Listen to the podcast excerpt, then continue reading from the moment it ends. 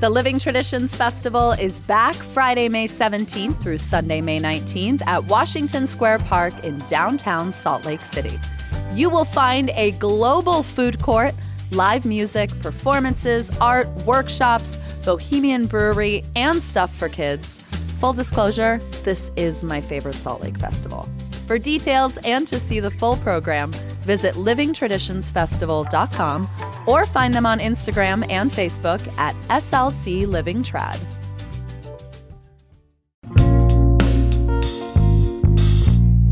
Here's what Salt Lake's talking about.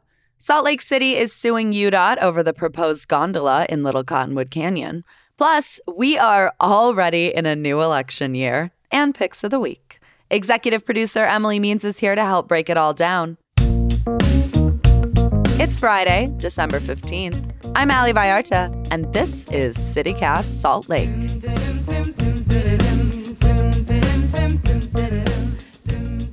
Happy Friday, Emily Means. Lots of bureaucracy this week. Always something exciting for us to talk about, Ali. New red tape to climb through, like we're stealing blood diamonds. um, let's get into it. Salt Lake City, Sandy City, and the what is it called? The Salt Lake Metropolitan Water District. Is that right? I believe so, and I frankly didn't know that was a thing. But here we are. the Joint Metropolitan Water District of Salt Lake and Sandy, they are suing the Utah Department of Transportation and saying, hey, this plan to build an eight mile gondola up Little Cottonwood Canyon could impede on our water sources. And it is our legal duty as cities, as municipalities, to protect the drinking water for our constituents. And therefore, we're suing you. What an interesting angle because they're not really saying we hate the gondola. What they're saying is we feel like the environmental analysis you conducted on the gondola project did not take into consideration that it might impact our water supply. Well, to be fair, they've already tried We Hate the Gondola and UDOT didn't care. So they're getting creative. Yeah, yeah. No, it's a I think it's a pretty good argument and other organizations have also filed lawsuits this week against the Utah Department of Transportation. Save Our yeah. Canyons, which is an environmental advocacy organization. And Ali, I guess I'm not that surprised by this because there were kind of rumblings that perhaps some sort of legal action could be taken around the gondola. And we talked about that on this show as well. Back in September, uh, we reported on some discussions that were happening at the Central Wasatch Commission, which is a group of elected officials that have some sort of stake in our Wasatch Mountains here, Salt Lake City included, Sandy City included, and many more, uh, about you know, maybe how we can move forward with this gondola proposal. So I'm not surprised to see this, but here we go. It's the third lawsuit since the start of December. Right. People are not giving up this fight. I mean, nor should they. Though we got this really interesting email from a listener asking us after we did an episode about UDOT approving the gondola basically as part of their multi stage plan to mitigate traffic in Little Cottonwood Canyon, which, for anyone who's unfamiliar with the gondola proposal, that is the problem that we are quote unquote trying to solve here is right. the red snake and all the fallout that comes from too much traffic in a delicate ecosystem in a canyon. Because let's be clear, like, when we think about degradation of water sources, like sending a boatload of cars up somewhere is also not good for the ecosystem. So, but the point that cities have been trying to make is like, do we need to build this eight mile gondola? Like, what if we tried some other things 1st mm-hmm. like incentivizing carpooling, tolling, buses, which, to be fair, is also part of UDOT's proposal. But this gondola is expensive, and and the it seems like the general consensus among Utahns is that it's kind of a boondoggle. Right. Well, and this comment that we got from a listener was trying to understand why do opponents of the gondola basically think the gondola has won? You know, we mm. are maybe 10 years or more down the road from the gondola actually being built. There isn't yet funding available for the gondola, while there is funding available for enhanced bus service and tolling up Little Cottonwood Canyon.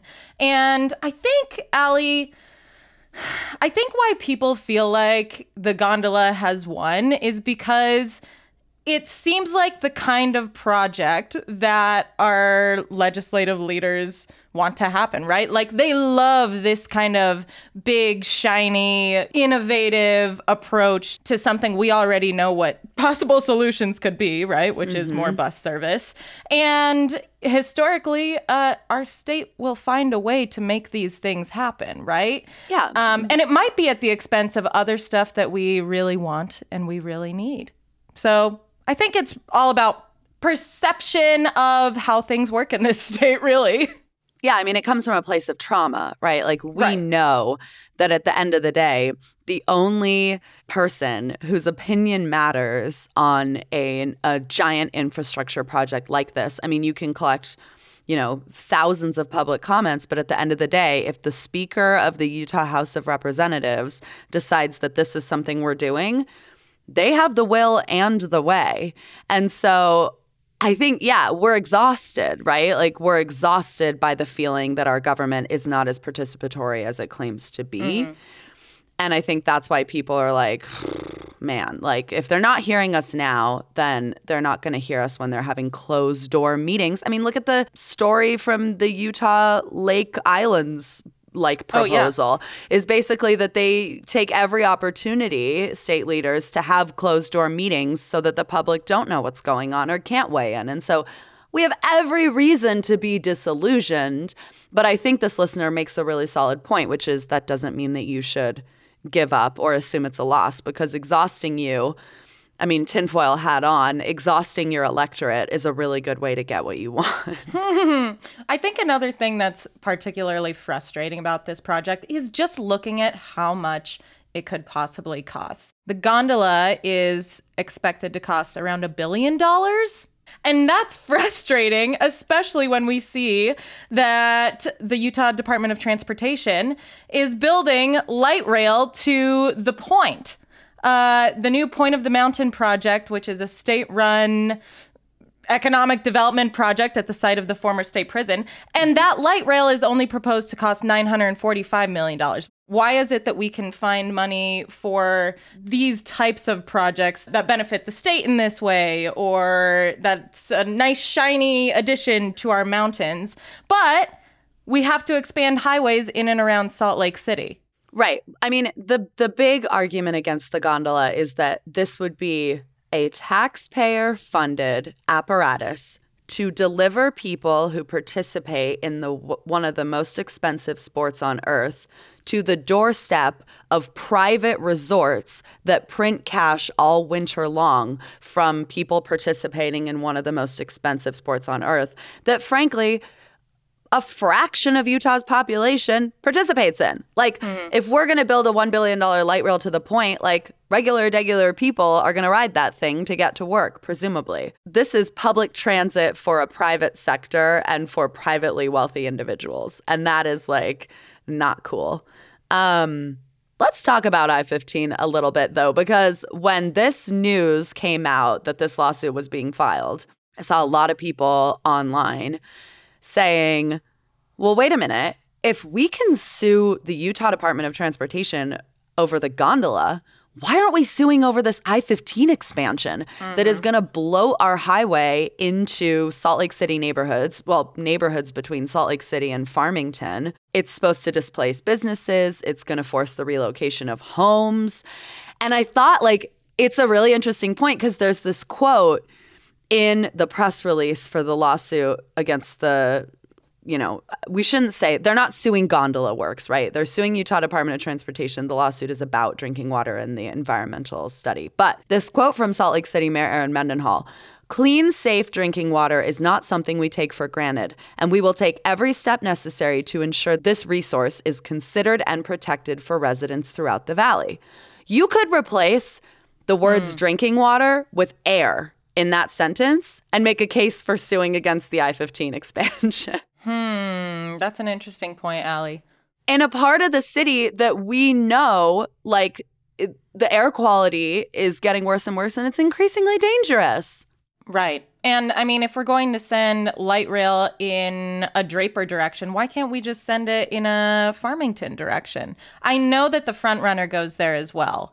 Uh, but why not give people more public transit options, right? Instead of having to build lane after lane on I 15 and hoping that it will solve our traffic problems when we know that it does not solve our traffic problems to build more highways. And even Spencer Cox, Governor Spencer Cox, has pointed to that. I mean, talk about like exhausting people into obliging you. We even talked to a state lawmaker, Republican state lawmaker Todd Weiler, who represents the district that would be impacted by this expansion. And he himself said, Yeah, sure, we expand the highway so that we don't have this traffic crisis in 2050, but by 2050, we'll have to expand the highway all over again. And it's like, okay, so the call is coming from inside the house.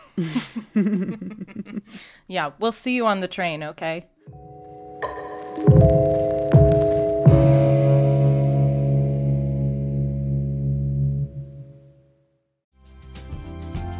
Whenever posture comes up in conversation, we all do that thing where we immediately sit upright and pull our shoulders back. Did you do it just now? I did a movement session with Chandler at Embodied Patience, and after a few gentle corrections, I was surprised to find sitting up straight is incredibly easy. Chandler's practice combines over a decade of study in yoga, Pilates, and the Alexander technique. So, why should you invest in your posture? Let's start with the link between better posture and better breathing. Whether you're returning to activity from an injury, looking to manage pain, or just have the sense things could be a little easier, Chandler will teach you to create sustainable movement habits so that you can enjoy the things you love for longer. Maybe that's running marathons, maybe it's walking the dog. Visit embodiedpatience.com to book a session with Chandler and give yourself the gift of your own attention. Spring is when leases expire, and if you're looking for a new or better apartment situation, here's the scoop at ICO Fort Union. Fort Union is ICO's newest build in Cottonwood Heights off 1300 East and 6720 South. And as they say in real estate, location, location, location. ICO Fort Union puts you 10 minutes from the mouth of Big Cottonwood Canyon and central to all the Fort Union shops and restaurants.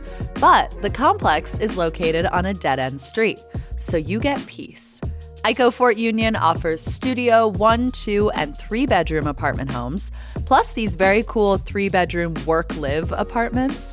So if you're starting something new, you can live above your business space. Amenities include a pet spa, a spin loft, a bike hub, and EV charging stations. And they are signing leases right now. So visit liveatfortunion.com for a tour. All right, let's move on and talk about how we are already in another election year. But the end of we haven't even gotten to the next year yet. I don't want to hear it. My God. Be quiet and watch these announcement videos. yes, we are moving right along. And uh, I think the biggest news, Ali, when it comes to uh, next year's election is Attorney General Sean Reyes is not running for reelection. We learned this this past week, and uh, he's made this decision after some really good reporting by the Salt Lake Tribune and other news outlets detailing his bad behavior Where do you begin? while in office. I mean, I don't. I'm like literally, I don't even know how to sum this up anymore. his ties to Operation Underground Railroad founder Tim Ballard, who is you know who has sexual assault allegations against him. Uh, the Tribune did some really good reporting on Reyes's use of campaign donations to fund lavish trips about the country.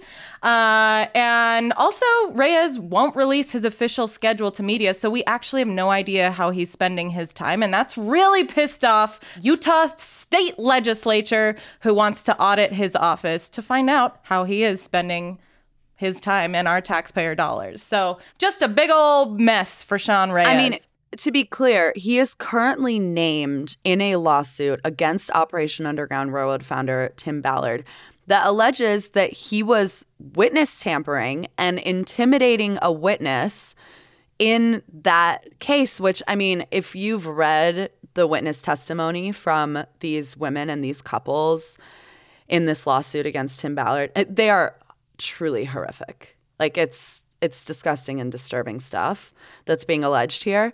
Um, there was also a story that dropped uh, yesterday morning from the Utah Investigative Journalism Project saying that basically Attorney General Sean Reyes, something that's important to know is that, like, when he was voted in, he was replacing a different attorney general who had left office in sort of scandal and corruption. And so, one of his big promises was, like, I'm going to clean up the office of the attorney general. This is a really important office. This is the, you know, basically the chief uh, law enforcement officer for the state.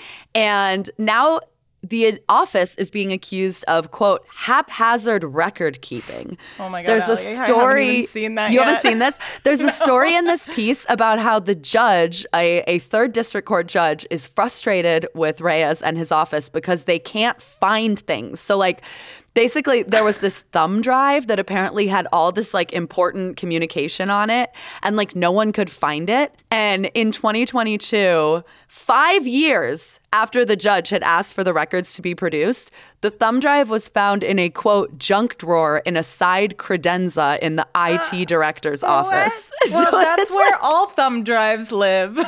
I mean, that's where my thumb drives are, but my God, I'm not the attorney general of the state of Utah. Like, Oofta. so now Wow. basically there's like even new sort of revelations that like the office is being run poorly.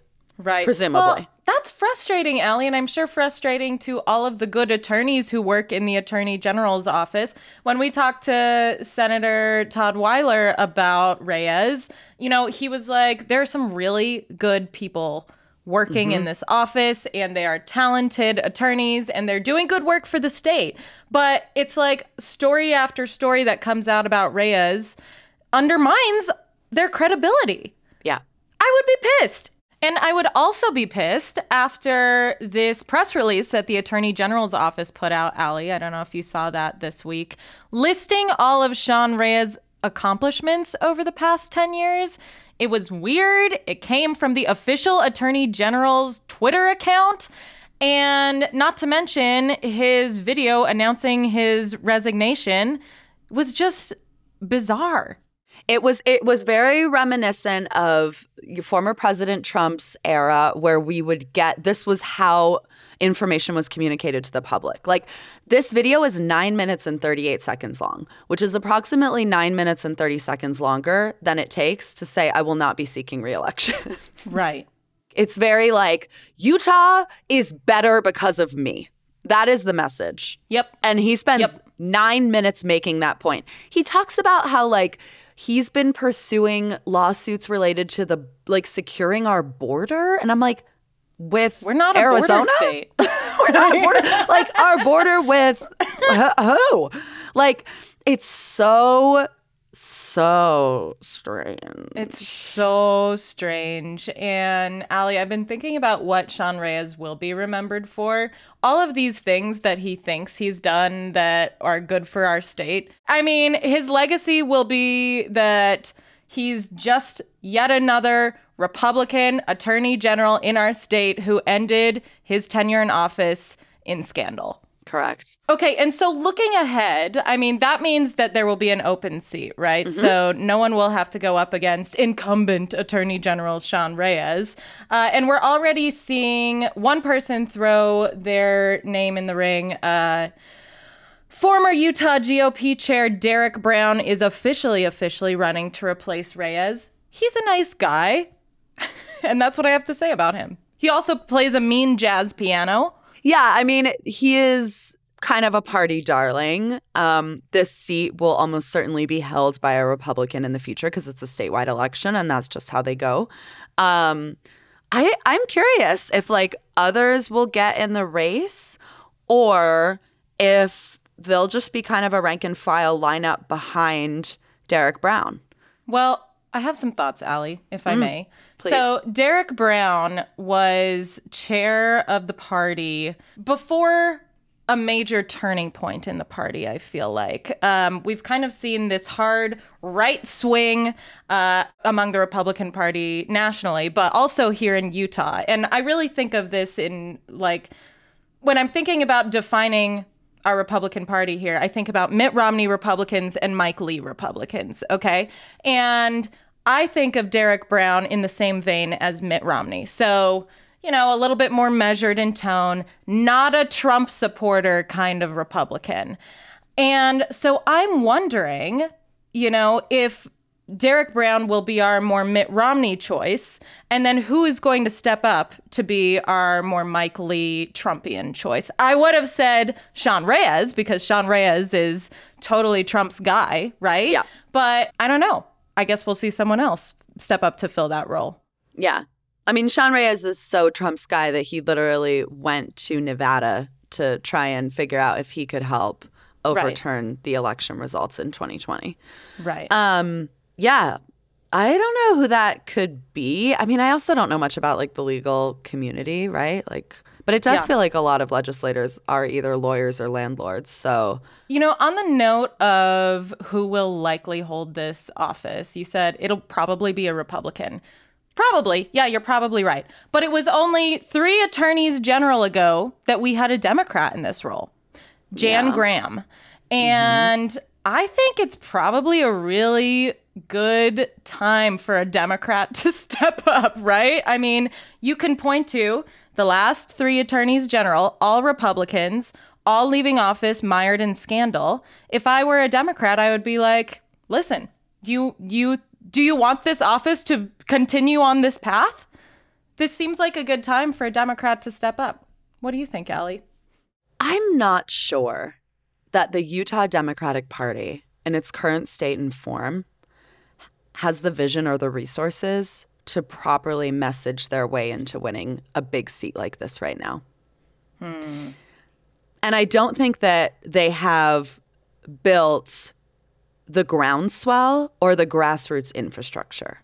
Like, because what someone like that would need is to be able to go into a place like Garfield County, to go mm-hmm. into Washington County and at least be able to point to local Democratic electeds in those places that are beloved. But like they have not invested significantly in city council seats, in like these su- hyper local elections. Like they have not built a groundswell in this state. And so they're not ready when there is an opportunity like this to run someone who could actually take it or mm-hmm. come close in a statewide election. And consistently, the party and its supporters aren't interested in doing that. Like, we see them run these federal candidates and throw a ton of money at them and not make any significant changes in a grassroots way. And so I don't think that they've got the resources or the vision or frankly the data to get it done. But I think that if it was a more organized, more visionary institution, then yeah, I would agree with you. Mm-hmm. But Reyes won his last what, 3 elections by like 27 points. I mean, yeah. I mean, statewide elections usually look like this. Republicans 60% of the vote, Democrats 40% of the vote, almost without fail. Yeah. in in any office. So, yeah. I mean, if it was going to be the year, this would be the year, right? But will it? Yeah. It might end up being a missed opportunity, but we'll see. Well, another race that could shape up to be really interesting is uh, the Salt Lake County Council. There's going to be an at large seat that is available here in 2024 that has been held for a long time by Democrat Jim Bradley, who, like every election year, those I'd gladly vote for Bradley signs, like he's he's kind of a legend. I mean, he's I would actually argue he's one of the more progressive members of the Salt Lake County Council right now. Um, he is also one of the older members of the council. He's sort of said, "Look, I'm winding down here. I've been doing this for a long time. It's time to pass the torch." Um, but he's been in this he's been in local politics for a long long time. A lot of people knows, know his name. We saw this week that Deondra Brown who is famous for really two things. One is being a like globally renowned concert pianist along with her four siblings you've maybe heard of the five browns um, is also a advocate for victims of child sexual assault. She famously testified at the Utah legislature, um, leveraging some of her popularity and renownedness uh, to do a lot of advocacy work in that space. She's running. Well, The Republicans have a very slim majority on the Salt Lake County Council right now. I think it's a 5 4 majority. And so I would guess Democrats are maybe concerned about how uh, how this race could turn out. Seems really important for them. Yeah. Right? 100%. But I don't know who else will jump into the race or if any Republicans have shown interest in that seat yet. TBD. This is a big seat. The county council is a powerful place. If you are really interested in policy, it is where you want to be because you can get things done. The county is home to a third of the state's population. Like, it's a, I think these are seats with quiet power. Um, and I think people who are really interested in policy work and really ambitious around policy ideas want to be there. At the same time, I think it can also be it is probably our most exhaustingly bureaucratic institution, the Salt Lake County Council and county government. And so it's also a good place to go if you have a lot of gumption and aren't worried about getting incredibly frustrated. Yep. We'll keep an eye on this one.